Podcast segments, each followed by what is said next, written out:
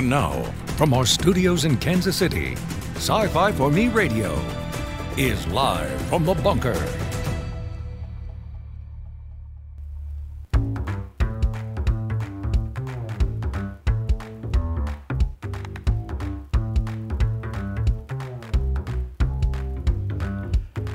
Hello, everybody, and welcome. We're back live from the bunker, and I'm still recovering from the week. Good to have all of you here with us. My name is Jason Hunt. I am the editor here at Sci-Fi for Me, and uh, it has been it has been a week. Uh, I tell you, it's uh, one of those things where I'm just like, well, eventually I'll I'll get back to everything. We are live uh, broadcasting to Facebook, Odysee, and YouTube. And uh, you know, Cam, not too much jerky. You can never have too much beef jerky. I tell you. Um, speaking of which, I don't have any in front of me. I may have to send Mrs. Boss over to the break room to get some. Anyway, so uh, we are, like I said, we're broadcasting live to Facebook, Odysee, YouTube, and that means that you can join us live in the chat. If you are not with us live, you can uh, leave a comment, send us an email, live from the bunker at sci fi for me.com. This show is also available on a number of podcast platforms. And I uh, want to give a shout out to the people who are listening to us in various parts of the world Australia, Germany. I see Poland on the map, the UK, Canada. Good to have all of you with us as well. And if you do listen to this as a podcast, I do want to invite you and encourage you to check out the video every now and again because sometimes, like we did on Monday, we'll have stuff where the visual kind of really helps to sell the, the program. Although today, today it's not uh, it's not too bad. Let's see. Uh,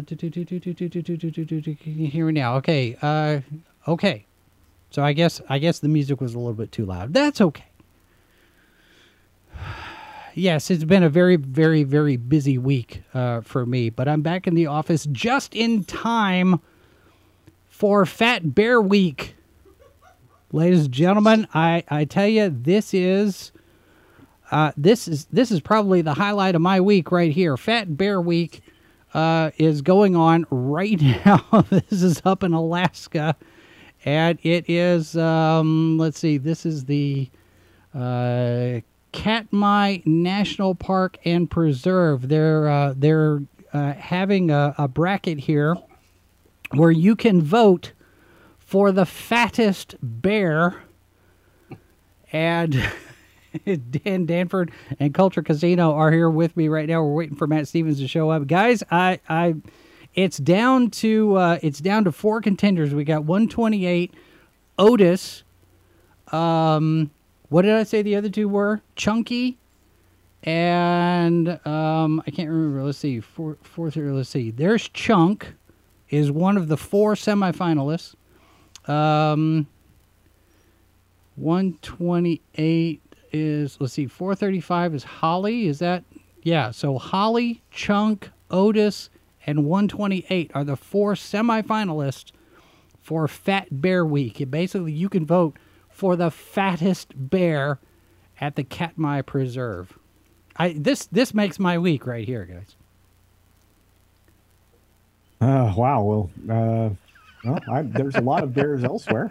Like in the market, but uh, yeah, yeah, right. well, I I spend a fair amount of time in Colorado, and um, this is the time of year when they eat like crazy. I mean, they take 20, 30,000 calories a day, and oh. if it ain't nailed down, they can get into it. So that you'll even catch pictures of them taking the hummingbird feeders and drinking the sugar water out of them and stuff. Yeah. I mean, it, it's oh, wow. It, it, I mean, it's pretty amazing. Now, those are grizzlies that you showed pictures of a minute ago, and we don't have many of those in Colorado. We mostly have the black and brown bears, but uh, still, they're all getting ready for that winter hibernation, kind of like I do.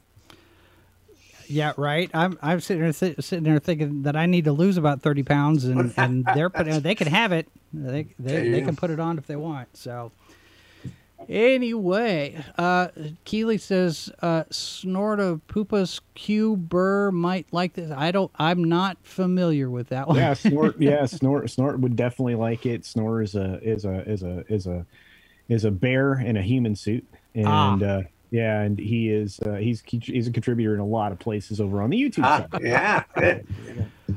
Oh, I tell you, it's uh, it's one of those things, right? It's uh, anyway. So, how are you guys doing? That's that's all good. Probably one of the uglier investment quarters that I've seen for uh, for a long time. So, uh, and it didn't really there wasn't much place to hide.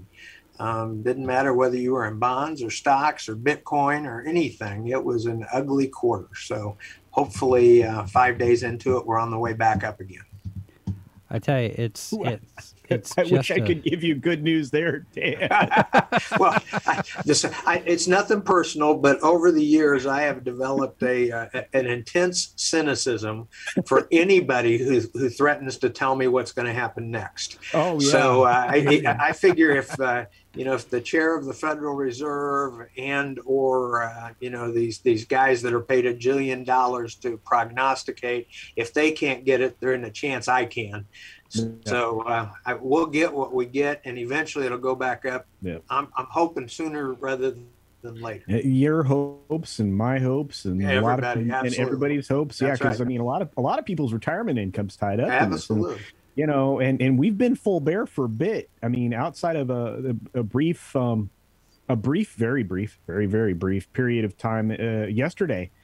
This is not looking good, uh, and and I've been watching it. I've been fo- uh, following it. It- We've had three quarters with big media and big tech, which have been leaders for a while, just tumbling down and tumbling down and tumbling down. And I've I've I I have to admit we're headed into a winter of discontent um, when it comes to those stocks. I think they will finish the full year well below where they started the year, and and I mean, you're you're looking at that. I mean, the only the only stock that is that is performed is is only performed recently and gained and gained back what they lost.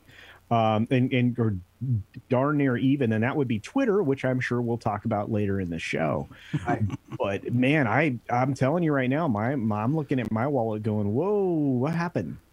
Well, and and you had a you had a video on this uh, this morning, culture, talking about the big tech and what's been and happening with that, and it's it's one of those things where I've it's funny I'm I'm reading uh, Tom Clancy's Debt of Honor at the mm-hmm. moment, which Good book. is which is Proud the of story of the Japanese Zaibatsu business people crafting a computer virus that essentially crashes the market in the in the United States, and it has this effect of everything kind of goes haywire, mm-hmm. and what effect that has on the economy. And I'm sitting there going, you know, things that are going on in the real world over the last three or four, five years, as the last two especially, three especially, feels like they've come out of a Tom Clancy book. You know, when the when the pandemic hit and then the economy crashed and all of this stuff's going on, and then you got the Ukraine thing happening and stuff going on with China and Taiwan. I thought this is a Tom Clancy book directed by Quentin Tarantino. I mean, this is this is this is a mess that we're in. And and yeah, Death Angel Shadow says, you know, Janet Yellen says this was transient. I don't see us coming out of this anytime soon. Well, that was that was a lot of uh, redirection done very early on by what is a political appointee that really shouldn't be in the position they're in, and we've had many of those in the course of the last eight to ten years. That Yeah.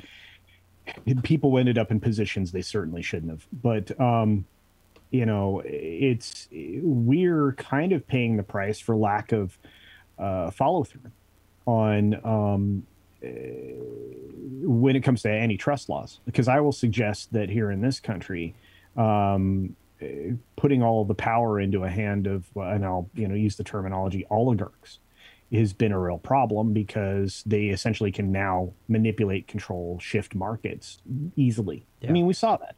You know, the run up, the run up for Twitter, which you know I had to make a correction in the video I put together yesterday because by the time the video had been recorded, 35 minutes later, Musk elected to move forward you know, uh, with his purchase of it. And now look at the run up. That thing is going to get to what he's going to pay for it. Of course. And and and, yeah. and you know that a lot of people are like, I'll take my two bucks. You know, I'm gonna I'm gonna you know I'll take my two bucks. And sound sound planning. They had to stop trading, I believe, twice yesterday on Twitter, wow. um, and, because of in light of the announcement, non-announcement uh, that was made. And I I'm looking at it now, and I'm like, this is incredibly overvalued, but we'll never know. So all of the value that I was talking about that they they've they've regained, right? And this will put them over where they finished last year, which is interesting. Um, we won't know in the fourth quarter because it'll be private and you won't, they won't report earnings anymore. Yeah, I, I, and I, you know, the other thing is, is, you know, Elon Musk probably read the writing on the wall, which is the courts were not going to be good to him on this. So let's go ahead and go through it. And I think he had determined that he was overpaying, mm-hmm. and he probably is overpaying. On the other hand, um, it's funny how things, you know, kind of work out in the long run. I mean, does anybody care what they paid for a stock 15 years ago? In the no. long run, it turns out okay. Yeah. And if I was betting, I would bet that Elon Musk comes out of this okay as well. Um, but it's not surprising that news like we had yesterday or in the last several months can drive the market up or down, at least in the short term. Yeah. Um, and I think a lot of, you know, a lot of what's happened in the market over the last year has been kind of a, a change in in interest rates. I mean, you know, the, the yeah. last 30 or 40 years, interest rates have been going down and the Fed held them artificially down for all of this year and most of last year. Now they're raising them again, and that has to affect the value of stocks. It has to because you know many of those businesses are borrowing in order to make money. Now, that doesn't mean that it's, you know, it ruins the stock market, but it does change the valuations, at least temporarily. Yeah. And, you know, we'll, we'll see what happens. But there's pretty good explanations for this. There, well, I, I sure. I, I, mean, there is, but honestly, I mean, we've we've seen what the effects of are of, of rampant inflation, and it is that's not going to stop anytime soon. No and and it, you know these massive rate uh, i mean point uh, uh, uh you know a near almost a full point every time or three quarters of a point every time isn't isn't gets, it gets up there helpful. fast. It does and it changes it changes the dynamics of people who would be entering the the home buying market and things like that. A lot of if i were right now a millennial looking at my second house uh, i might not be buying. If i was a millennial looking at my first house I might not be buying it. Well, and I, I heard uh, uh, who is it, uh, Dale Walmsley, talking on his program about yeah, how a lot of people are looking at this and don't realize the impact that this is going to have on a lot of uh, not just not just regular home buying, single family homes, but also multi-unit rental properties.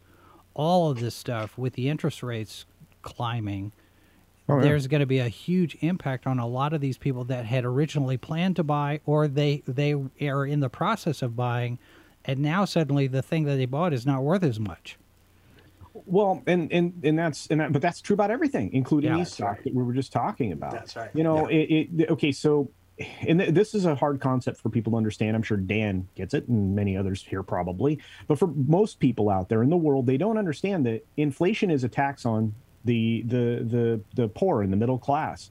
It is it is the most insidious kind of shift in in currency value, and it's it, it, it's it, but it's not just happening in the United States. This is a global effort to shift all of the currency. We've had um, the creation of parity between the pound and the euro and the dollar and they're they're aiming this i'm sorry i don't believe this is by chance. They're aiming for currency parity so that they can manipulate things to get a singular currency. And that is a that's a real problem. Uh, you, you, when you homogenize things like that you're no longer in a free market. We haven't been in a free market in a while but you're no longer in in a in, in, a, in there's no free market anymore. Um, it, it, there's no quality market economy. I don't know dan do you want to speak to that at all or yeah, no, I agree. Uh, inflation is terrible. The the uh, you know the interesting thing though is that um, I, we're remarkably resilient. And uh, one of the things that happens, I mean, you know, when I bought my first house, my wife and I got married back in '78. We bought our first house in '81, and uh, I think our first uh, interest rate was 11 and a half percent And they went up from there before they came back down over the last 30 or 40 years. Yeah. But even at 11%, at the time, that's what everybody got. You know, it was built into salaries, it was built into compensation. Mm-hmm. If you were moving people into town, you had to pay them enough that they could meet the new mortgage payments and stuff. And so, uh, what what you said, culture is exactly right. The people who suffer are the people at the lower uh, rungs of the ladder. That is the truth, because uh, the two asset classes that traditionally keep up with inflation better than anything else are uh, common stocks um, and real estate. Yep. Okay, those are the two. And the truth of the matter is, most of the people who are fairly well off in the country own their real estate and they have a portfolio of stocks. So those people over time are probably going to fare okay. The Yeah. people who suffer are the people who are scraping to buy, making choices about, you know, do I buy groceries or do I buy gasoline? Yeah. Now that will adjust too eventually because you know those people will have to be paid so that they can afford things. But right now, initially, uh, it's really tough on those people. Well, I, I, I and I want to add to the fact that right now, it, that it's not going to happen anytime soon because we're we're seeing a shrinkage of available uh, uh, positions in the job market. But job market is is declined dramatically. We had lots of open positions, and I don't Right. care what the financial papers are telling you. We're just we're we're not even we haven't even replaced the jobs that we lost since the Great Right. No, that's right. That is Yeah, exactly and, right. And so you're being lied to continually by the mainstream, and and it's not helpful because it it creates people made economic decisions in 2020 and 2021 that were that were foolhardy and they didn't know it because they were being manipulated and lied to. You know. That, no, no, no, no. That, that, the, the government, by creating easy money and stuff like that, made it seem like it wasn't as bad a thing as it was. Yeah. And uh, now they're tightening the reins, and so everybody's going to pay a price for that. Uh, but uh, uh, you know, I also say it's it's. I, this is the story I tell all the time. I entered the business in 1984. The Dow on the day I entered the business was at 1147 Mhm. and it's at 30,000 today. Okay. And what I would say is that every single day since then, the sky has been falling. Okay. If you go back and look at the Wall Street Journal headlines every day for the last 35 years, somewhere, somewhere, somehow, somebody is proclaiming, you know, gloom and doom. Yeah. Not saying that this is not an ugly scenario. It absolutely is an ugly scenario. What I'm saying is that we adapt better than we think we're going to adapt. So I, I'm not as doom and gloom going forward as some people are. I do understand the problems. Um, I do think they are made worse uh, by politics. I think everybody wants you to believe that you're in better shape than you really are. And they paint a picture that is not entirely true because of that. Um, I, I, but I, again, same thing I said earlier. I don't hold forth with anybody's, you know, No. predictions Well, because and they Cam- end up being wrong way too much. Cam one one I three agree. eight's got a Yeah. got a good point Yeah. here. He says that's all true unless you account for malevolence. I mean, you know, the, you know the the question here is uh, whether or not there's actually an intent by Yeah. forces at, at work to get us to a point of prosperity again, or if the goal is to break everything and yes. rebuild. I mean, you get And- into you know Saul Alinsky, you get into Cloward Piven. And, and my know, and- argument is that's what's being done. I But think I'm, so. I'm, I'm being careful to be non-conspiratorial. Oh no, no, I, I think no, I think there are people. Uh, I do. I think there are people and entities in the world on both sides of that.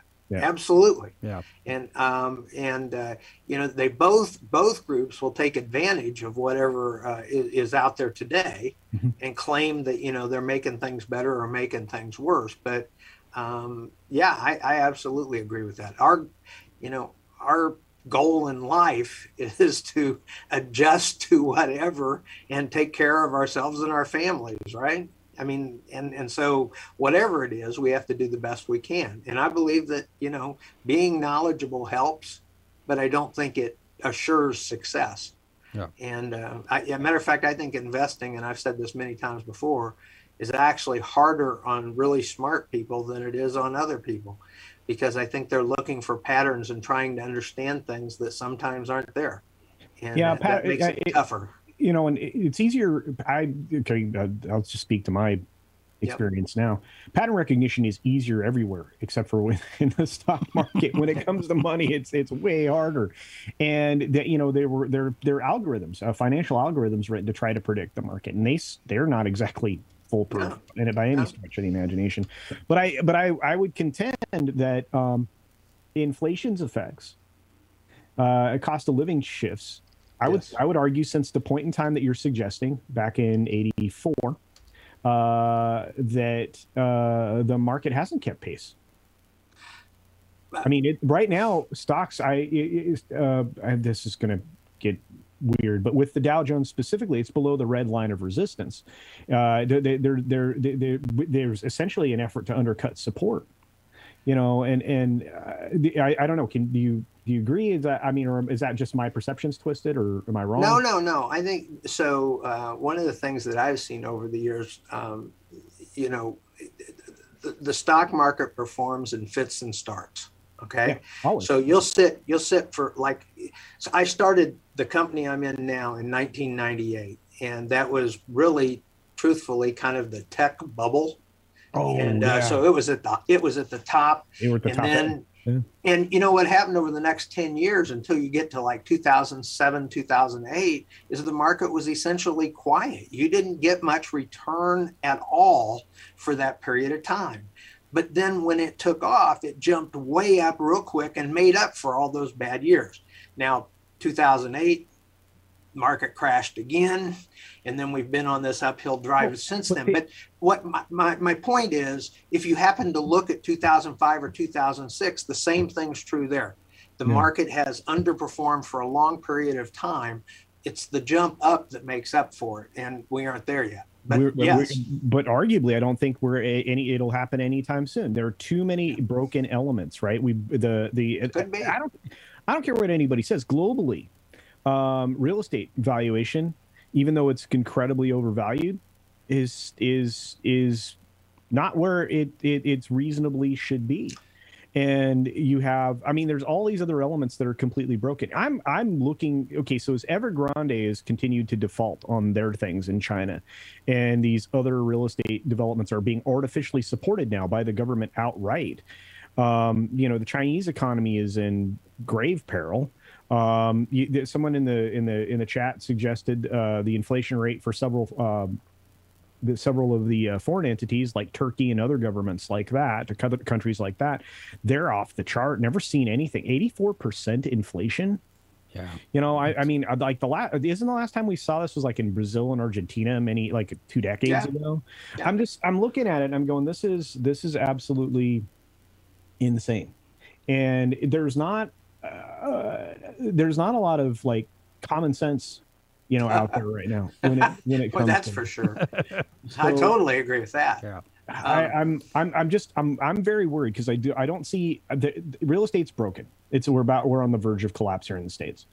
Um, yeah, the financial markets are headed downward, and and I think we're I not are we entrenched in a bear market. I think that you know when everybody celebrates the one day of a win like we did yesterday, that's that's that's that's not a good time to be you know in- Well- you know engaged in And uh, Death Angels. Death Angels in the chat says, "I remember when they made a big deal about Dow at ten thousand. I I Yeah, remember I'm- that I'm well. I mean too. that that ages us. But let me, let me ask you this then, because you know you look at what's happening with Twitter and and the big tech and and and culture. You've been talking about this with with everything that's been going on there in the fourth yeah. quarter. It's gonna the whole thing's gonna implode. Does this impact? you know, it, it, how how does Elon buying Twitter impact the the effect overall on big tech? Is that going to be a good thing? Is it going to be a bad thing? Because there are people out there that think that it's going to be a bad thing. You got Ben Collins here, Oh, is would- I- from well, first of all, the minute you start to see check marks, I highly put anything they say in doubt. But see, Uh, but he's saying, but he's saying something out loud here that he probably shouldn't ought to say. oh And no, they they revealed their, themselves, Yeah. right? And especially when it comes into into an election cycle. Go yeah, ahead. I'm sorry. says, no, that's okay. He says, for those of you asking, yes, I do think this site can and will change pretty dramas- dramatically if Musk gets full control over it. No, there is no immediate replacement. If it gets done early enough, based on the people he's aligned with, yes, it could actually affect midterms. He's basically admitting Yeah. here that big tech has influence over hmm. elections, which is something that everybody has been saying, "Oh no, no, no, no, no, that's nothing. Well, that's nothing. It doesn't my, happen." my quote tweet my quote tweet's actually one of many that stacked on top of what he said which Yeah. is you're saying the quiet part out loud that we've been trying to shout from the hilltops and been getting essentially shadow banned restricted removed from platforms for saying you know and and when you know stories come out like with facebook where you know the government is deeply involved with what's allowed to be on one of these supposedly independent platforms government's not allowed to do what government's been doing when it comes to any of these things right. and you know uh, the, the under the under 230 you know there is no reason for anyone on on on any of these social media platforms to be censored uh, unless they are directly encouraging or participating in an actually outright illegal act that is credible not speculative right that's why we didn't get you know some election changing things that occurred on these social media platforms because they had been manipulated by entities as, as powerful as the FBI. And, and, and that, that, that, again, when I say there's willful forces at work to disassemble the, the structures here in this country, I don't believe I'm overstating it. But again, I'm being careful with my words because I don't want to appear conspiratorial, uh, excuse me, appear conspiratorial because I value look, your platform. The va- the the difference between conspiracy theory and truth is about six months. So No, I it's mean, less than that now. It's uh, less three than months. that Yeah. now. And we find out that many things that were, yeah, exactly, that were considered conspiracy are in fact true. Yeah. Um, I, I, I- I suspect what's interesting to me is I suspect that the the bigger uh, image uh, picture of of Elon Musk taking over Twitter is a cultural sh- shift or will Yes. be a cultural Yeah. shift, Yeah. which may well have financial impact, especially to the, the those companies. That's No, what it- I would say. I agree with but you. but the cultural shift is actually the bigger of, of the two things. The, the more important shift is the cultural shift. The secondary shift is the financial shift. So Well, I do, and i do think and i think that's part of the reason why he decided to go through with the thing. So even though he knows he probably overpaid based on what he discovered since then i think he's decided that it's probably worth the uh, effort to go ahead and buy it anyway And- because he suspects he can change things. But it creates other opportunities for him, yes. right? Yeah. yeah. Yeah, I mean, it, you know, there are many different things that he went into his decision to buy Twitter, right? Um, one of them being this X platform that he was his original idea going back a billion years ago, because it was one of the original companies that he founded, which was acquired by PayPal, all of which I recently learned because I hadn't paid attention. My, I, you know, it had been suggested to me by someone, or you know, through like I don't know, a, uh, what do you call that? A, you know, a uh, a CERN event that he was a founder of PayPal. I no, he was acquired by PayPal when his company X, because that's what it was called. Now he's talking about X freshly. Yeah. Like he's going to reinstitute this idea, and you know, interstellar communication could be a use for Twitter. Not interstellar, but you know, in our, within our solar system, and it, it's a perfect platform for that it's also you know if he's going to really put people on mars you know you you, you that's an effective communication tool uh, you know 100 or you know 128 characters 256 characters that you can beam 20 minutes it's to earth and back and forth. So you have some form of rec- you know rel- relatively recent communication from you know far distances. We don't even understand the the, the term long, long range. That's long range. Yeah. Yeah. and and and so that's one element. But the other element i think beyond the cultural significance here is he has an opportunity for fraud claims. Because as we've seen and this is anecdotal at this point but i'm certain it'll be proven bots are being wiped off this the, the twitter platform constantly since this, this since this announcement that this was going to go through. Uh, people have lost thousands, if not tens of thousands, depending upon the size of their following, uh, followers on this on Twitter because they are literally wiping the bots that Elon was claiming existed beyond the 5% that they actually came out and stated in financial documentations and quarterly calls. They've exposed themselves. The people who made those claims will could be held liable for fraudulent activities and subjected to a whole lot of nastiness. You don't make those statements if you if you can't back them up. And I believe a lot of these tech companies, and this is speculative, right? Personal Right. opinion, Right. that a lot of these companies have been making these kinds of statements that are have no foundation for quite some period of time. I agree, and, and I think uh, that you know that's part of the cultural impact of of of Musk buying Twitter, is it puts people on notice that you know the fake junk has got to go. It, it, doesn't just put Twitter on notice; Yeah. it puts all the uh, social media on notice, and uh, that's what I say. It's it's a cultural shift. Could- um, Dan, be gonna ask- interesting. I want to ask you, Dan. So, could this be, could this be very damaging to governments around the world when Musk takes over and is able to present actual evidence, uh, prima facie evidence that um, there was conspiratorial action between governments and these platforms? At, at that point in time, right?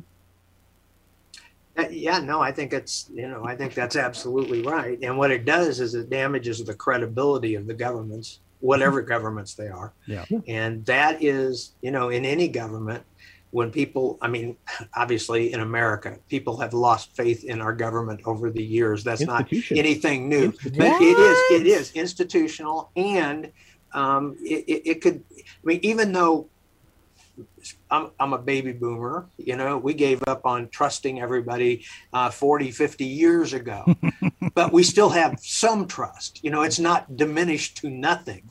But as as this stuff has heated up, a lot of it. I mean, you know, the stuff about the FBI and the and the CIA and all that kind of stuff. I mean, people. I, I don't trust those people. Well, okay, it's it's it's been- been, it's worse now than it was five years ago, right? Yeah, and Yeah. yeah, I mean, and, and institutional trust took another massive hit when they essentially went after a prior president in, in the way that it was done, using the uh, the institution that people have lost faith in and are continuing to. The U.S. in July, a Gallup poll came out, July fifth of 2022, and I this is so fun because I get to talk about these numbers, but it came out and it, it- we hit a record low for institutional trust in this country. Uh, the U.S. Uh, average confidence across all institutions is at a low of 27%. Literally, one in four people, and that's probably lower today, one in four people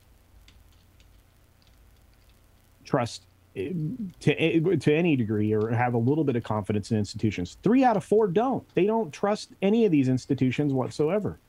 That's a bad idea Well, it's- it undermines, the, it undermines the foundations of not only government and, and obviously the judicial system, everything that government's comprised of, right? It it it strips away um, you know, confidence in society overall. Now, mind you, this is just in the United States. right. Globally, the confidence has been stripped away from a lot of things. And you're seeing social uprisings that aren't covered by the mainstream media Mhm. in countries around the world in objection to um, you know these these uh, institutions implementing things that are not within the bounds of law for their individual countries. But anyway i've The- talked for a long time the interesting the interesting thing the ironic thing about that is that, that for for a number of these incidents like you're talking about you look at what's happening in iran for example. Yeah. we wouldn't know about a lot of this stuff without social media of some sort because you know it, you know you've got students being locked up in their dormitories so they can't demonstrate in Iran. And and we wouldn't know about this unless it was posted to Facebook or Twitter or wherever. Mm-hmm. And so you have this you have this effort and I and and I have I have held the belief for a number of years you know you hear this you know politics is downstream of culture. Yeah. and if the culture can change And of course, they're trying desperately to change the culture to get us to accept the sexualization of children. Right.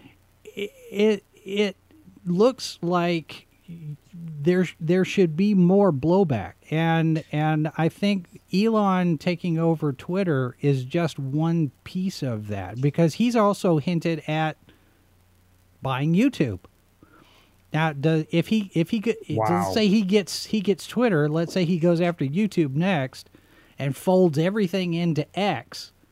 I mean, besides the fact that we could be broadcasting to Mars, this this is kind of a huge deal in terms of what content, what material, what programming actually gets out into the world because you know, like you, you're talking about uh, Section 230 earlier, culture. Yeah. We've got that Yeah. decision from the Fifth Circuit talking about that law from from Texas that says these platforms are not allowed to censor Right. because Section 230 prevents With them from doing that. You yeah, want that protection. Yeah, political, political speech, political candidates. Yeah. Yeah, and if we've got people now who are saying the, that part out loud that says, "Well, yes, these social media platforms can impact elections," Yeah. it. I mean, I'm like, That's, uh, well, you're burning down the barn. No, no, I saw a presentation years ago, and it was, I can't. I wish I could remember who did it because I'd like to give them accolades. But basically, they said, you know, uh, remember the Cold War ending, the Ronald Reagan thing, you know, tear down this wall. Yeah. The, the presentation I saw said that that basically was a result not of political or or, or diplomacy, but of the internet. Yeah. Is that ba- basically what happened? Is that people on the other side of the wall started seeing what the rest of us were living like, Yep. and would no longer tolerate it. Yep. Yeah. And I think that's what we're starting. I mean, starting. That's what we're seeing in places like Iran and other places. Yeah. Is that people do see the freedoms and things. Now, the the downside of that is the, the way the United States was set up and the way we did things. There was there was a belief that the the genuine truth would shine through to anybody who was discerning enough to study it. Right. Right. Okay. I mean, that was the is that yes, there will be people, free speech, there'll be people on both sides, but most of us would be able to see through that to know what was true and factual and what was not. And I still hold out some hope for that. I mean, when I see, you know, some half the stuff I see about politics in the United States, I think, well, people are smarter than that. You know, they you can say anything you want from the podium, but people aren't going to buy that. And I hope that's true. Oh, Dan, But you're I an also optimist. think- you're an optimist. I all yeah. The other part of it is I also think that um, there are people out there who make things look true that aren't. So yeah. Well, yeah. I mean, that's the problem with the mainstream media, but I'm not going to get into a critique of that on this. yeah. But- Well, I get it. Yeah. focusing refocusing on the financial aspects of it all i think that i think that this dramatically changes things financially going forward because again from the cultural side of the equation this is a very influential uh, platform despite the fact that it really dwindling activity on it um, and people of interest. I think that's one of the reasons musk was actually noticing. He actually he actually noticed the the, the decrease in you know humanity participating actively and I think that kind of helped drive that decision as well. I mean, obviously, we've heard the anecdote where the you know the Babylon Bee was what inspired him to you know make this purchase in the first place. But I think he took a deep I think he took a deeper look at it, and as the the personal communications between him and the many people that he talked to prior to his offer to purchase. Uh, pretty clearly indicate that everybody was on board with getting this taken taken a different direction because they had had activist board members come on board probably like i said the most the most vile amongst activist investors in my opinion and this is an opinion statement everybody is the fella over at elliott. And i think that he is very destructive towards culture uh, and is pushing forth a lot of these cultural shifts that are doing what jason described um, that i i i i really get angry about let's just Yeah. put it that way because i i think that the last thing we should be doing is is is introducing children to something that cr- de- de- develops less innocence children should be innocent for as long as possible I agree. uh, for as long as you can cultivate that and so that they can grow up and become normal functioning adults gradually letting them discover the world is better than forcing it upon them and because it's easier to control people when you you drive fear into them right away and Yeah. that's part of the mechanism that's in place now and i'm not going to go into that because again Well, and that that that lets me that lets me kind of segue a little bit into you know when you control what people see. Facebook is notorious for doing that Oh, as well. And now you've got this uh, in the Hollywood Reporter. They're they're shutting down their Substack rival, something called Bulletin. I didn't even know they had this. Yeah. And you know we've got layoffs in the social media. We got layoffs in in media itself. You know the streaming services. You know Netflix laying off all these people and and this oh. kind of thing does is this maybe a harbinger of big tech finally getting their comeuppance and starting to suffer a little bit financially because people are starting to move away from these platforms because of the destructive behaviors they've had? I, I don't know dan hope? i think it's a bellwether actually what do you think Yeah, probably so. I, I, I, um, I just think that you know, people that we're we have grown intolerant of a lot of this, Yeah. and uh, and we're growing more intolerant, and that changes. It's, it's kind of like the wild wild west. I mean, it still grew into some great states and some great people, but all of a sudden everybody stopped packing you know six guns on their side and carrying rifles with them every place they went I, I think that's probably what's going to happen here. It will become more subdued, but less controversial, maybe. I hope. I I I, th- I think so, and and again, I mean, um, uh, to me, it's it's a bellwether because the the impact in these tech companies is so severe, and and and it is. They are they've been hiding that for quite some time.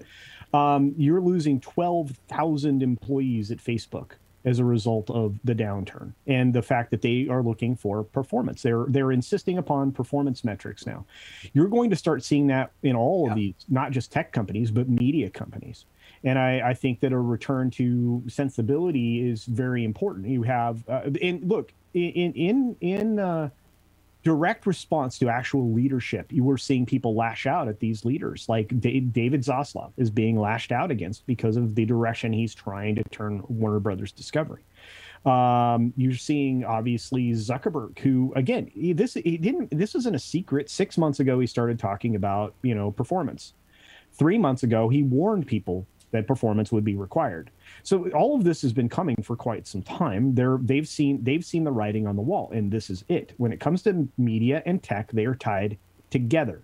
Most people don't see it, but it's true because everything is based on ad tech now. And- yeah, Yes. and and if the if, if the advertisement pool is drying up because the financial markets are are are in disarray, and I'm saying that nicely, uh, and with the inflation what it is, with people counting every dollar, with people you know turning away from paid subscriptions and streaming platforms, yeah, I can keep going, but it's all based on advertisement, and the advertisement market is drying up. It's too uh, it's it's it's saturated. Everything that relies on adver- advertisement is oversaturated to this point. And again, I mean, in just a recent video I did, consider this, Dan, you're subjected because you're probably on the computer as much as I am every day. You're subjected to somewhere between 6,000 and 10,000 ads per day. That's how much. That's how much they're vying for your attention. We are in something called um, an attention economy, and I did a video on this specifically. I didn't do it well. I could have done it better, uh, but it's it, it because it's a new concept. It's something that has had been introduced a long time ago as an economic theory, but it's true.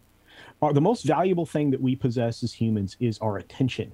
That's why you know statements like um, "pay attention" are so important because it, it implies the two two things: uh, the value that's there, pay, and attention, and that's it, it's incredibly valuable. Your attention is one of the most valuable assets.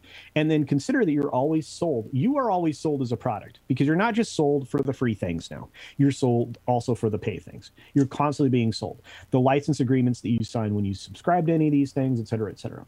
So again, this attention economy now is in a stranglehold because you're starting to see people pull back from a lot of these services that's going to become that's going to make advertisement even more valuable in a market where advertisers aren't seeing a return on their expense because again they're subjected to six to ten thousand six to ten thousand uh, uh, ads per day. The human being, a human being, doesn't process that kind of information that way. Yeah. So it was wasted, right? You, you used to you used to be able to say your marketing budget was wasted. Uh, fifty percent, fifty percent of it was wasted. Fifty percent of it was good. Those numbers are no longer true.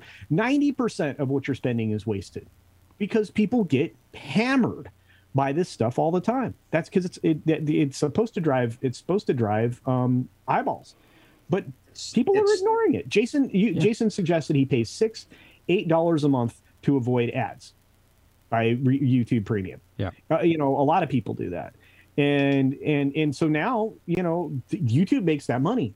Advertisers are like, well, people are watching these videos, but they're not seeing my advertisements. So you just reduce the number of people seeing the advertisements. I mean, well, it's just and, like, and it, you, you mentioned Z- you yeah, mentioned Zaz, you mentioned Zaslav earlier and, and subscriber yeah. numbers and all of that. We're we're not even sure that those numbers are accurate anymore. I mean, right. here's yeah. this this story. Well, uh, that gets back to the per- point way a long time ago. Yeah. Also. first, first in the wrap. This is the Vulture. Warner Brothers is sued for allegedly embellishing subscriber numbers. This is, uh, I think, from a week ago. Uh, September 27th. Uh, Warner Brothers Discovery being sued by Illinois based shareholder Collinsville Police Pension Board yep and a class action lawsuit for allegedly misleading shareholders about the number of subscribers for HBO Max. So okay. basically, they're sitting there saying, you lied about how many people are subscribed to your stream. Right. Yeah. Okay. So first and foremost, they've targeted the wrong group. You don't go after Warner Brothers Discovery. You go after AT and T because the statements were made during right. the time, a period of time in which it was AT and T. So problem one, but that'll be circumvented by the attorneys if they were worth their salt.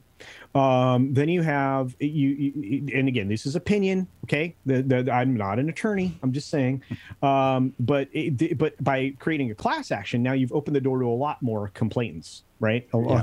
and, and, and, it's not a coincidence no. that it's a pension board that filed the suit. No, okay, no, uh, it, it's an activist. Me- just filing yeah. the suit is an activist measure. Yeah, yeah. Uh, yeah.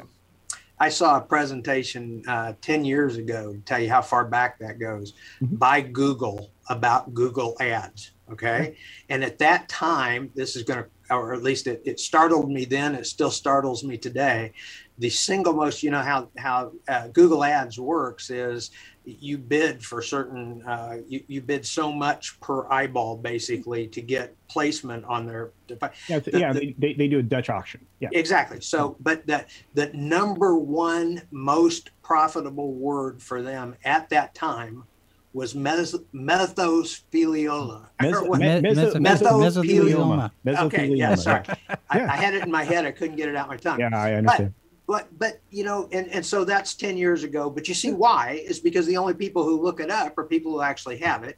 Takes you to a class action suit. They're going to settle for $50000 the law firm gets a third of it. So every eyeball that they buy brings them in $15000 $16000 $17000 right? So that's the way it works. We're seeing the same thing now with the camp lejeune stuff. Exactly the yeah. same oh, thing. and, and it, you, it is is on every tv yeah. everything. The only people are going to call are people who actually had a connection there during the time period. Mm-hmm. And those ads, I guarantee, they're being sold on the basis of how many calls you get. Yeah. You know, that makes me think what I should probably do then on all of our videos is have Camp Lejeune as one of the keywords in, in yeah. the in the thing. Yeah, just Pfizer. we get it. Pfizer. Pfizer, yeah. Moderna. Yeah, no, yeah. It, look, there's no it's not coincidental what the and again, yeah. I'm not gonna do that. First of all, if you get caught exploiting the game, you get in trouble on these platforms. Yeah. But um you know the, the, but that's that drives traffic it absolutely and, and it's it's it's easily measurable that's the thing is mm-hmm. that that law firm can count how many calls they got and how much revenue it led to. It's none of that kind of um, esoteric, artful advertising thing where it makes you feel good, but it doesn't sell any hamburgers. Okay, right, right. that's that's not what's here. This is if you respond, I can turn it into twenty thousand dollars. And that's why it's in some of these companies' best interest to be vertically integrated with various different, you know, divisions of business, because you know one one side can feed the you know feel good, we're doing the right thing, virtue signal. Right. garbage and the other side can actually make money so you know when it's no surprise when disney has spread itself out the way it has over the course of the last um, you know several years under Iger's leadership, uh, it, it it made a lot of sense then. It really did. Well, and and that lets me bring this up because this this is just breaking. Uh, this is Variety. This is an article that popped this morning. Uh, Yeah. A weekend Disney hopes to limit the damage. Basically, talking about the damage control that they're doing uh, with regard to the Reedy Creek Improvement District. Yeah. And uh, they're they're basically talking about a restructuring here where state official state appointed officials would also be part of the management team uh, that would uh, that would oversee the Reedy Creek district that basically would kind of operate as they have been. Only now a little bit more state involvement, and the question is whether or not the Disney company is going to go for it. But something something that's interesting in this whole article one thing popped out to me. Um, let me go down here. Uh, they're talking about because they're talking. The, all of this came out of the battle over the the parent the parental rights and education rights thing bill, Yeah. Parental bi- rights and, education. and the the battle from you know between Disney and DeSantis. But there's this one line here: "quote Disney for whatever reason has gone quiet," said Mike Kahane of AIDS Healthcare Foundation, who organized a protest at Disney World in March. I would speculate it has something to do with them trying to work out this bigger issue, which could have huge economic consequences to them. There is so much packed into that statement, but the beginning of that, where he says Disney, for whatever reason, has gone quiet, I can think of a couple of reasons right off the bat. Yeah, there actually you're right. I mean, it, it look, there are six reasons why that that particular paragraph is, is relevant. Most of them are financial um, and and also reputational. They Yeah. because they they they killed both at once in They did. one foul swoop, and then the bad news kept stacking on each other, and there was financial impact there. Dan, what what do you think? Yeah, no, I absolutely. Uh, everything that they do is uh, ultimately economic. And you know, the other thing that you know, I think that has really hurt the woke movement, and uh, and this is part of the woke movement, Yeah. is the Black Lives Matter uh, issue. Uh, Oh, you know, boy. where they collected a hundred million dollars, much of it from corporate sponsors Yeah. that wrote big checks. And it turns out that very little of that's been used for any you know solid purposes. Uh, unfortunately i mean you had a thing this weekend where kanye west blasted them you know and said it Oh, was yeah. all a big you know and I, I, I, it, it's funny how those things pyramid. I mean that is one organization that was incredibly woke and it blew up but i think it has implications across the board. I mean i Well, think I- that it, a lot of impact Would would you suggest possibly that with uh, a proper Justice Department there would be an investigation Yeah, into that yeah. particular? Yeah. Yeah. I mean, in in look, Disney had a really unique situation with that district. They were a quasi governmental organization at that point because they they essentially had a, a degree of self sufficiency and governance that no other entity That's did. true. At least not That's in the true. state Yeah. of Florida. Um, sometimes a master planned community under certain strict regulations can have a certain amount of autonomy, but Disney, through you know, I know people don't believe this, but through some various uh, methods employed by the CIA when they were going about doing weird things in other countries, Disney acquired all that land through a, like a whole lot of subterfuge. Uh, the process of assembly was done uh, with help from the local governance. It stretched across two counties, right? And allowed them essentially to build and I, this is a little bit hyperbolic but actually factually true they could have built their own nuclear facility on their property They, could Yeah. they, Yeah. they do have that kind of no no they do have that kind of authority Yeah. and and and it is fueled yet today by massive lobbying massive contributions well and to Florida uh, politicians and U.S. politicians. I mean, and it- that's and that's relevant here because as, It you, is. as you know dan and I, I we are rapidly coming up on the last opportunity for them to rewrite the law once more in disney's Yeah. favor so mickey mouse doesn't go on the open market it's true. Well, It's and, true. and and the other part of that is, you know, they have they have all of these. You know, you talk about spreading out and diversifying and vertical and all of this. You know, they're getting hit. They're getting hit with all sides, not just the political aspect of it, and the economic aspect of it, but one Consumer. thing. One thing that's gone away is this uh, this problem here with uh, Sandy no. Kuba. I mean, She's it has, gone away. She's gone away. the case still the exists case, the, yeah. or the investigation i should say but yeah. This is uh, this is Pirates and Princesses. Disney settles case with whistleblower Sandy Kuba. Uh, worked for Disney as a senior financial analyst. Claims she was fired after she reported some revenue recognition issues she discovered in Disney software to management. Basically, Disney which- was cooking the books. She says. Well, the software was cooking the books, but they'd employed that software to make these judgments and statements, right? And you know, ultimately, you're on the hook. It doesn't matter if there's somebody else involved in the chain of events. You're on the hook for those statements. This is a conversation that that I would love to have with Dan because he would know even more about it than I do. But you're in big trouble with a lot of entities when you f that up. You know? And see, I'm I'm cor- I'm being nice about words. So No, that that is right, and and, um, and if you read the whole article, um, you know they were coming up on. They had already had a, a summary judgment by a judge against Disney on this. Now I'm sure they'll they would have appealed it and all that kind of stuff, but in Mm. Musk-like wisdom, they offered a settlement and said, Well, "Look, we- let's just let's just call off the dogs on it." It- I mean, it, it doesn't probably- stop the criminal stuff, Yeah, but, but it stops her the, from pursuing. the it. settlement incredibly- would have been nice to have before her husband committed suicide. Yeah, all this. exactly. No, exactly. Well, and, It's- and again, the PR they they have taken so many PR hits. If you go back to the beginning of the global crisis stuff that was foisted upon us from a country of unknown origin through some kind of series of events that we're not even allowed to speculate about in public or at least on these platforms because we get in trouble. Um, you had Mulan come out and revealed in there in the very credits of the film, the live action Mulan, that they had partnered with the Chinese government and they actually thanked a concentration camp where they keep the Uyghur Muslim slaves, prisoners, whatever you want to call them. Yeah. And that's bad.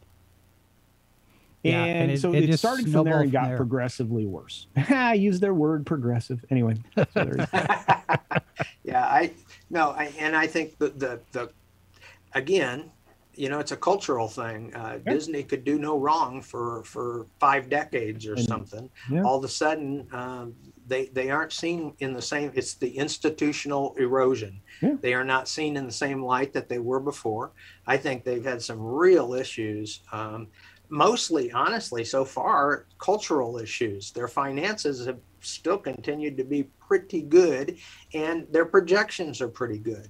But there's no question they've taken a shot And, and, and, it, uh, and I and think a bunch of shots. I think Yeah. it's going to be more significant because of their heavy reliance on the subscriber numbers around Disney Plus. the they they're going to artificially increase their ARPU in the short term because of the massive increases across the board and the addition of their uh, their ad ad tier coming up here in December. But I, my argument would be that that's just going to have a short term benefit because again, macroeconomic co- uh, conditions are going to continue to fall and you know you can only artificially support things for so long and we're looking at year three of this being artificially supported um, well, and, they're- and- they're about- the inf- inflation hurts. A-. A, firm like Disney. Yeah. It's talking about taking your family to their parks or Yeah. or streaming videos and things like that. I mean, if you can't afford food and gas, you aren't spending the extra money for those things, and it Well- will impact them. but it's it, but it, it like i said i mean they're they're in they're in a very they're in a precarious position now uh, because they've taken the reputational damage that we've mentioned multiple times now and you just mentioned but i i'm looking at disney going okay I saw Target shift, and and I, I did a I think I did a video in part with this. You know, you you have uh, uh, Mr. Cahall over at uh, Wells Fargo. Uh, recently did an analysis of, of across all these platforms. It was included in the video I think I did today, and he um, he reset the targets positively for both um, Disney and for uh, Fox, right? Uh, because they have the most upside. They have a better balance sheet in the whole nine yards. But my argument here would be Disney's not going to be able to go out and get more war funding, right? They, they can't build up their coffers via via borrowing as easily as they used to be, um, and or they used to, I should say.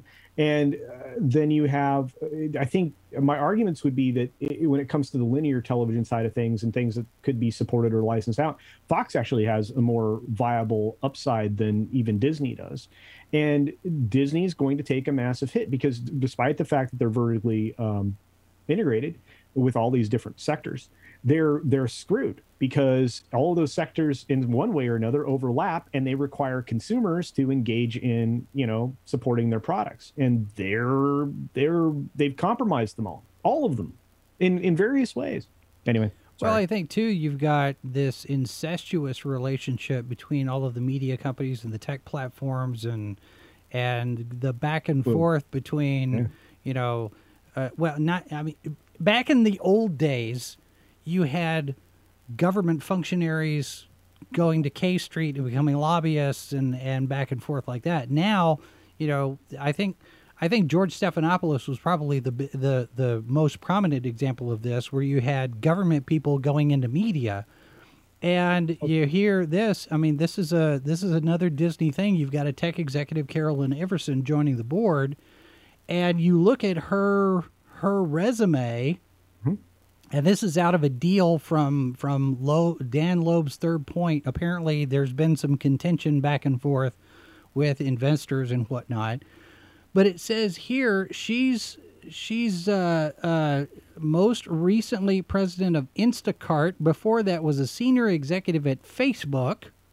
Right. Where she led its advertising business. So there again, we get into you know selling us as product. She also yep. worked as COO of Viacom as an ad sales executive of Microsoft. It's like you, you keep seeing the same names over and over yeah. and over again in all of this stuff. We even see it in Hollywood. There's this thing I think uh, uh, Mariko Tamaki is is doing a thing with this other company that's doing this other thing, and I was like. I just keep seeing these same people over and over again. It's like we're recycling the same five people into all of this stuff, and nothing ever gets better. No, and that's and actually that's kind of the point, right? Because again, it, prior to all of the events since 2019, we had something called the Great Resignation, and we lost a lot of talent at CEO level for a long period of time over the course of 18 months, leading into all this mess that we just mm. went through.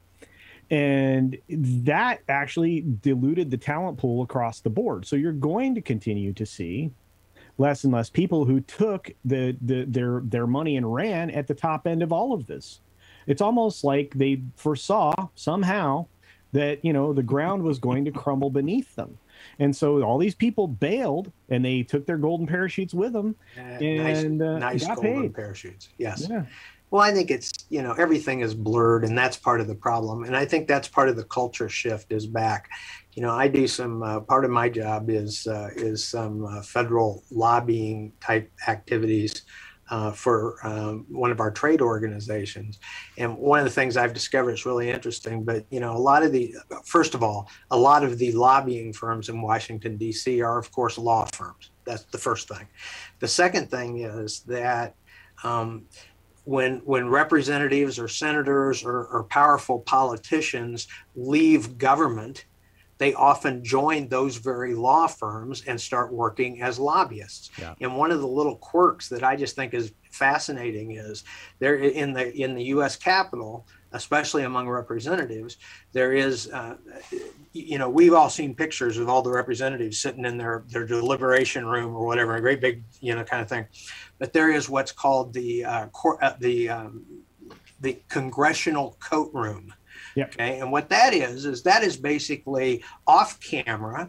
And it is a place where these people can go kind of hang out with each other. And here's the most important piece the only people who are allowed into the congressional courtroom, uh, a coat room, are sitting con- congressmen and retired congressmen.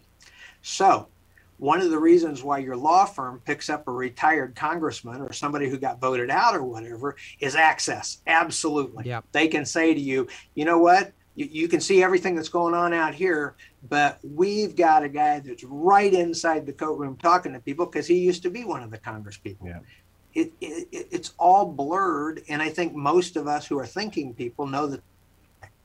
And that's part of the issue with the media and with the social media and with uh, and with you know this whole you know whole lobbying kind of business it's a, it's a all burst together and we can see from the outside that's not what's best for citizens. It's not. Right. Right. No you're right. And that's why again i'm going to bring back to the practice center. Back well, first of all lobbyists write legislation. Congress people and their staffs do not. Same thing that's in the true. senate and and and and so when you're wondering how did they put a 15,000 page bill together in 2 days? They didn't. This was been written for a long period of time by by not them. That's so true. and it returns us to the the conversation around institutional support by you know the people that they govern. And it's dwindled dramatically. And we talk about institutions you know obviously there's government institutions but there are also uh, institutions in the form of big business small business et cetera et cetera. There's and non nonprofits is huge. Well, yeah, people and- don't and- realize how important Oh, yeah. is, but it's Yeah. huge. Yeah, and, and the nonprofits and the people that get those exceptions actually, in most cases, are operating in various ways that aren't that they should not be allowed that status. But I we'll set that aside for the moment. But just because I covered it earlier, I'm going to revisit it very quickly. Uh, in 2001, institutional confidence in the presidency of the United States was 38%. So it had already slipped quite significantly in 2021. In 2022, July, it dropped to 23% Ouch. less than one quarter of people in Yeah. this country support or or believe that the presidency is any that anybody holds any confidence in that. Hmm. And that you know what you've never heard that before. You've never heard what I just told you before anywhere. Yeah. If you did, it might have been with Tim Pool or somebody like that, but you've Right. never heard what I just said. And then newspapers, newspapers have, have dwindled from in 2021 21% to 16%. You that's I mean these numbers are staggeringly low. Uh, the criminal justice system fell from 20% beliefs belief in in the success of that or the positive side of that to 14%. It fell an additional 6% after all, all of the riots and everything else that we were subjected to in the summer of love. It continues to fall. Uh, big business, this is fun. Went from okay, it was not thought of in a, in a positive light anyway. Started at 18%. Yeah. In 2021, it fell to 14%, an additional 4% July to July. I'm, I'm going to keep going. There's two more. Television news. 16% of people in 2021 thought that they had any confidence in that whatsoever. Last year, or this year, July, 11%. Do you realize one in 10 people believe that there's some credibility still there? Now, Wow. we'll, we'll get to the last one, and this is laughable by me 2021. 12% of people had had faith in Congress. you know what it was in 2022? Five, eight, Seven. You Seven? were close. You were close. Seven. Seven percent. That's that, and all of that comes out of the great deal of confidence metric that Gallup Gallup does regularly. And if you, see the same thing on morning consult polling and all of that other stuff, this it we have we have little faith. We believe that all of these institutions are doing everything that are that it's not in our, our, our best interest and that we're being lied to constantly. And you know what? We're being proved right almost every day. Yeah.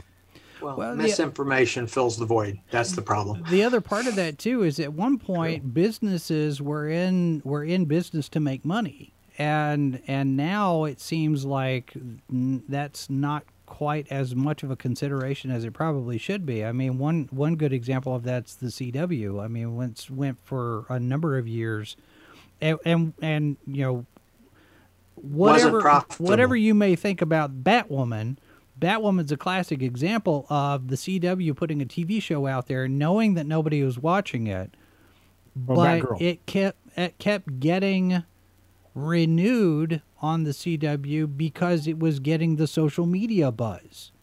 And it didn't have anything to do with profit. It didn't have anything to do with credibility or quality of craft or anything like that. And I think culturally, that kind of mindset is like like you talking about culture with all of these different institutions.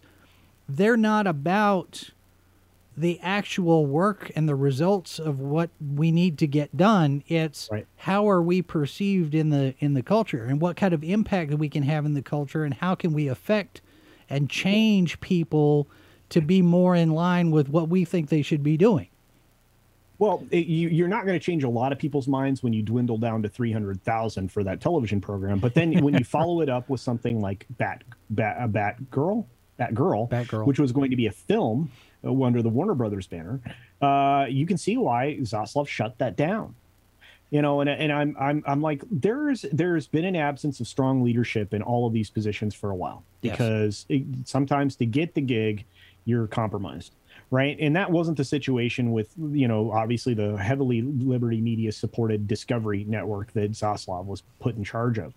And then when you end up when you end up with, you know, John Malone insisting that they do a reverse Morris trust in order to get, you know, to spin out, you know, Warner Brothers into Warner Brothers Discovery, you see you see that, you know, kind of like a way of trying to pull the culture back to the norm because that was the that was Malone's whole thought process there, which included restructuring CNN, which he'd been talking about for years.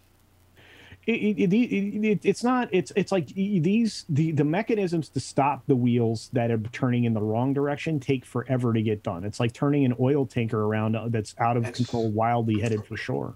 Yeah the, the larger the business, the bigger the problem, honestly. Because as you become smaller, you can't afford to be wasting time on stupid crap. That's the truth. And so that's why small business is so important. Yeah. And, uh, and we've kind of lost that in America today, I think. But, uh, you know, hopefully it'll come back. I mean, I don't know. Common We'll sense. Well, look at Netflix. Netflix is Yeah. pivoting. They're not doing it fast, but they're pivoting. Yeah. Um, you know, Warner Brothers pivoted hard, but I think they saw the writing on the wall. Spinning off the, excuse me, selling off, I should say, the CW, at least most of it, because Warner still controls 12.5%, and uh, National Amusements, I believe, still controls 12.5% with uh, Paramount, right? Because I think they were both in hand in hand with that. Am I wrong? I think that's no i think you're, i think you're right i'm not sure of the numbers but yeah those yeah, no, twelve and a half percent. So it's twenty five percent is controlled between Warner and yeah, and then they end up at Nexstar. Yeah. And he- this guy with the unfortunate last name, um, he he uh, he is no longer there because when Nexstar took over, they basically got rid of any everybody, including the financial person. Why? Because the financial person was terrible. This was probably the And- worst run network on the planet. I don't know, Dan, your thoughts? No, no, abs- I mean they, they weren't making any money, hadn't made any money, and if you read the stuff, they're they're targeting being profitable by I think 2025. Yeah, they, they have a two year. Yeah. They're, they are targeting a two year turnaround. I'm like, but they but they are going completely away from the Berlanti stuff, which had all of this cultural garbage that was inserted into it. And you know what? Nexstar Media has gone up ever since. Look at that, doing pretty well. And I I I like I like I like Nexstar. I I knew this was going to be a good decision for them. They control television affiliates like you don't even believe. Most people don't understand how that works out either. Yeah. yeah, Um, but for a is station. fast approaching the maximum television affiliations that they can own because you can only own 33% of a given thing you know and they they they actually own a bunch of uh, affiliates that are across the board but by acquiring their own network they were able to stretch out even further and it roll those affiliates into that and so on and so forth The funny part about the CW, and, and I've I've mentioned this before because yeah, Fat Elvis hits on it. Actual actual viewers were fifty plus. Yeah. The funny part about this, I I worked for a CW affiliate uh, here in Kansas City for a number of years, and Wow. when the CW first came in, it was WB, and then it became the CW. And oh, it's UP, upn and wb Yes, right? yes. Yeah. UPN and WB merged and became the CW. And the original plan was to go after the 20 something female demographic was the priority at that point. You had things like Dawson's Creek and, and Vampire Junk, uh, Paranormal Vampire Garbage. Yeah. Diaries, you had uh, Felicity, you know, they they kind of merge all of these different things. And one of the things that they found to their surprise is that they were also attracting women 54 and up. And Yep. what they figured yeah. out was the girls are watching the shows with their moms, you know, Gilmore Girls type of thing, you know, mom and daughter are watching the shows It's together. interesting. And eventually like, well, we got this female demographic, we need the we need the male demographic, which is where you know, is you the go. same kind of thing that Disney was talking about when they bought Marvel and Lucasfilm. They we've got the Disney Right. princesses, but we need we need a male audience and so we go after the superheroes. The same thing with the CW.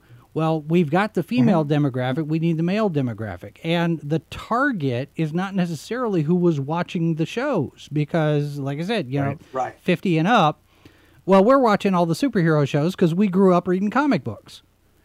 you know you can always you can always tell when there's awareness within a given platform that they understand their audience because you, the the advertisements are targeted to who they really know is watching Yeah. and if you ever watched it, the the CW shows like Bat Batwoman or any of the other stuff that recently came out of the Berlanti verse, which thank God we're almost done with. Um, Superman and Lois is really good, though. I, I've been happy with he that. had very little to do. I'm not even going to get into that. But Yeah, anyway, no, you're right. um, the the we're, we've gone long anyway, and that's my fault. No, But, it's all right. um, you know, that's actually speaks to what they actually know. And and if you ever want to know what's truly happening, just look at what the advertisements are because that's that's who these the, the, the show, the network, the the streaming platform, whatever. That's who they truly appeal to. Yeah. That's where the money is. Yeah, and that's and there's no money in the youth now. They, the youth, there, there, are three, there are three generations. There are three generations where there's going to be no money starting two years from now. There will be no money in three generations. I mean, not that not that it's going to be spent on frivolous garbage. I think that's a good way to put that. So, Yeah. yeah. Because that's what you're looking for. It's going to be the durable goods market, folks. It's going to be the people that own things, the people that have houses that need to own cars, that you know are going to go about doing all that. And I think federal regulation is going to actually stymie that because I think people are going to see the writing on the wall. They're not going to go out and buy an electric car. It's too expensive and it's going to be unreliable because if you know we continue to strip away uh, the generation of power in many states and and, and, and across the country, how are you going to put juice in that car? You're not. and so I mean, these are exasper exa- these problems will be exasperated because of current leadership and the Yeah. policies that have been put in place by the but Jesus. In the, oh, I almost cursed in the last two years. Sorry, I try not No, to. that's I, okay. just, that's I all get mad. That's all right. Get- Well, and speaking of speaking of government regulations and power, let, let me let me pivot into this last item that we've got real quick on our way out. What kind of kind of end this on a good on a on a high note, maybe. Yay! Maybe. European Parliament backs universal charging port, and apparently this has been decided. Uh, the European Parliament on Tuesday approved legislation to introduce a bloc-wide common charging standard for smartphones and other electronic devices. A move that will effectively ban Apple Inc.'s Lightning charger port that the iPhone maker currently employs as a smartphone. So basically, this new law is going to require every device to have a USB C port. So you're not having to dig for 12,000 different cables to charge everything. You get one, you plug it into everything. Well, you know, this is this might be an overstep in regulation, and the reason I say that is because, believe it or not, when you're when you're trying to waterproof a device, the Lightning port is easier to waterproof than the Yeah. Than the the micro USB or whatever they're using there. But you know, beyond that, look, I saw this. This actually story is like you know been out there in the world. It's interesting that they actually decided to move forward with it. But interestingly enough, I don't care about the European Parliament because the their effectiveness of their power is going to be dwindled. they, they will dwindle away, Yeah. and has been. Uh, you're going to see more countries separate themselves from the EU, and uh, I think none of this Italy will will end up applying. But it's a good thing, maybe. For I, I, you're right. I mean, I'd love to be able to have a universal standard for things, but we never, we never got that with anything else. I mean, consider That's true. Consider how many different plugs you had to have for a printer. A printer could have like 27 different plugs. We Yeah. couldn't do that with printers. We couldn't do it with fax machines. We couldn't do it with calculators. You remember you, you had like various types of calculations. I mean, come on. I've been around on the planet for a while. There's no you can't universal standards are hard to do. That's you know that was why the that was the what was the unique thing in the computer industry about this idea of USB, right? Is like this is it's going to be a common port that you're going to find on most, if not all, devices, and there are only like a handful of the ways that you can configure it. Right. I mean, serial ports, guys, going back into that point in time. I mean, I'm old. So, you know, you- you're not going to be able to plug your Atari controller into your Xbox. I mean, Yeah. that's sorry. It it doesn't work out that way. Life isn't Well, that simple. And I grew up It's like, at a time. like the guy I, s- I saw a meme this week that said, "Isn't it interesting that the uh, that the save button on all software is a floppy disk? yeah. Right. People wouldn't even know what a floppy disk was, but that's the button that we all use to save. So and, and Yeah. a folder and a folder button has always been the same icon for as long as it was ever created. right?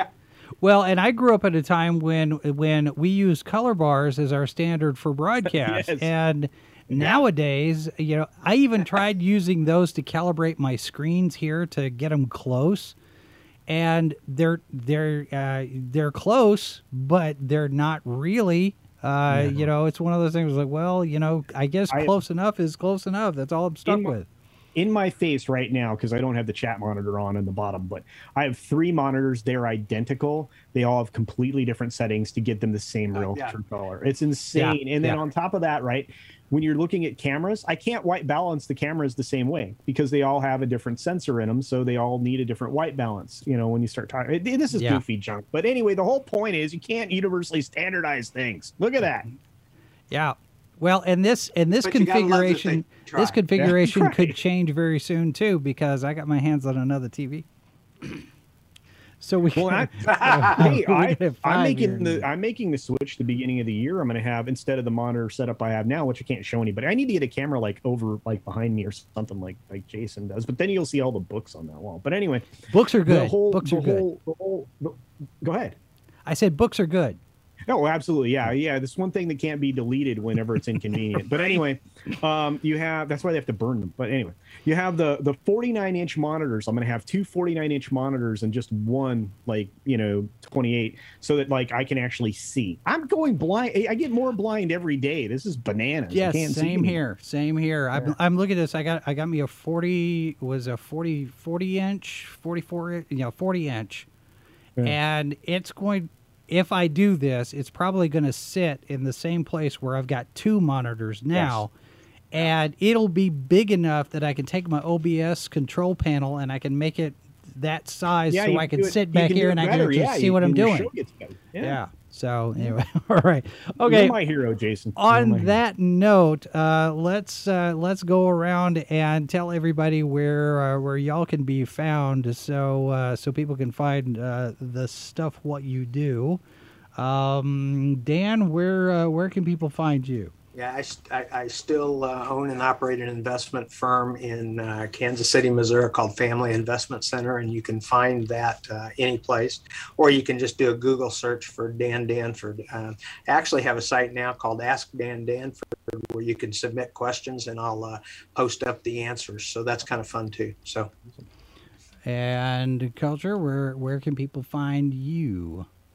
Holy cow! While I don't have as many locations as you do, I'm getting bigger. Um, you can find me on YouTube. You can find me on uh, uh, Odysee. You can find me on Rumble. Uh, in the near future, I'll be on Subscribestar, and I'm obviously on socials. You can get me on Twitter, Minds.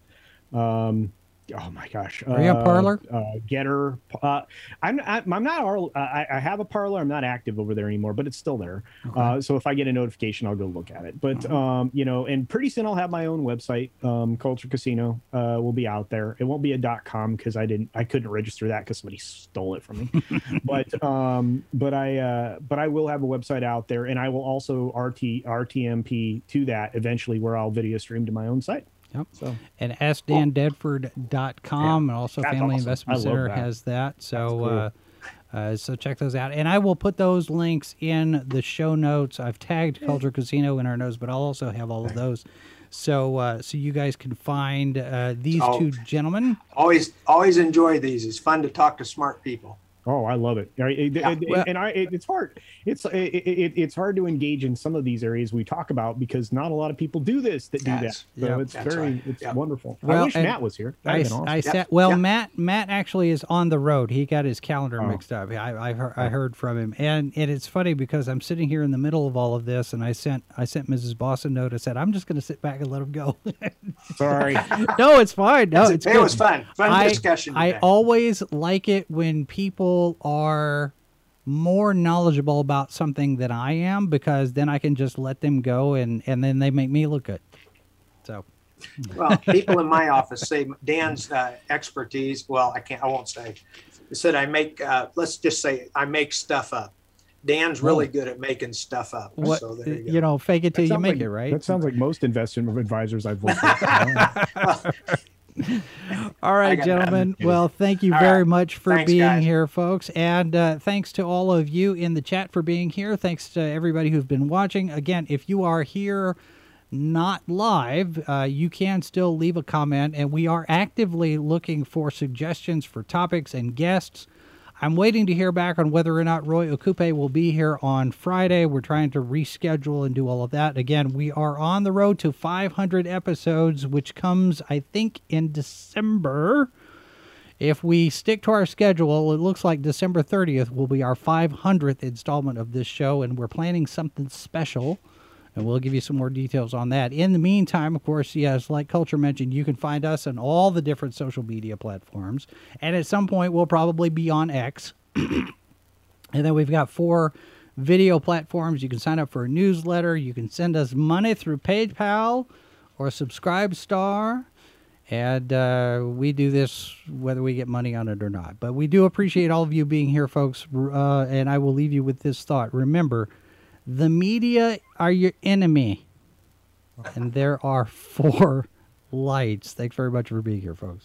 This has been a presentation of Sci Fi for Me Radio. Copyright 2022 by Flaming Dog Media, LLC.